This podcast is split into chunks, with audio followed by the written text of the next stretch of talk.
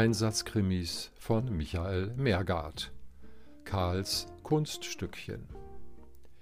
Nehmt euch in Acht, Leute, vor zwei üblen Gesellen, von denen ich euch heute warnend berichte, deren einer nämlich, mit Namen Karl, ein ganz besonderes Kunststück beherrschte, welches der andere, der Luigi gerufen wurde, für sich in klingende Münze zu verwandeln wusste, nachdem letzterer vor einigen Monaten nämlich diese besondere Fähigkeit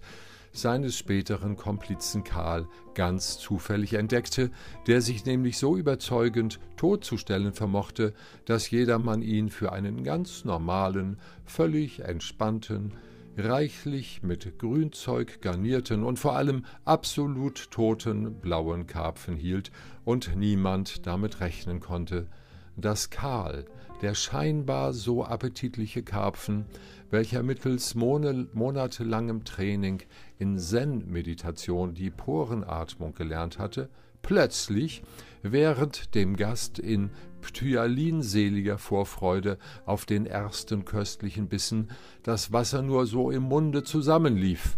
vom Teller hochschnellte, den kostbaren Ring vom Finger oder die teure Uhr vom Handgelenk wegschnappte, wobei sich mitunter auch mal ein Körperglied schmerzhaft vom Korpus des Speisenden ablöste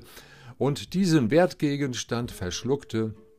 woraufhin der entsetzte Gast einer Ohnmacht anheimfiel und damit ein tumultartiges Chaos unter den übrigen Besuchern auslöste, was wiederum das verabredete Zeichen für Luigi war,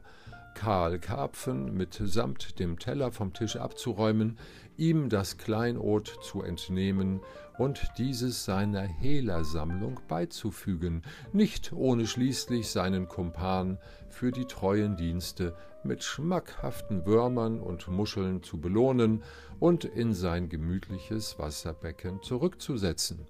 Wobei noch zu ergänzen bliebe, dass beide, Luigi der Kellner und Karl der Karpfen, begannen,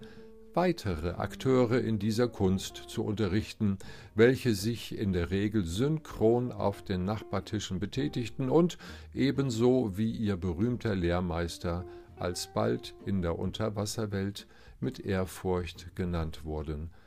Darunter so wohlklingende Namen wie Berthold Breitling, Bertha Braxe, Ilsebill Bogner, Lisa Leicher, Rainer Leimer, Kurtchen Lager und wie sie alle hießen.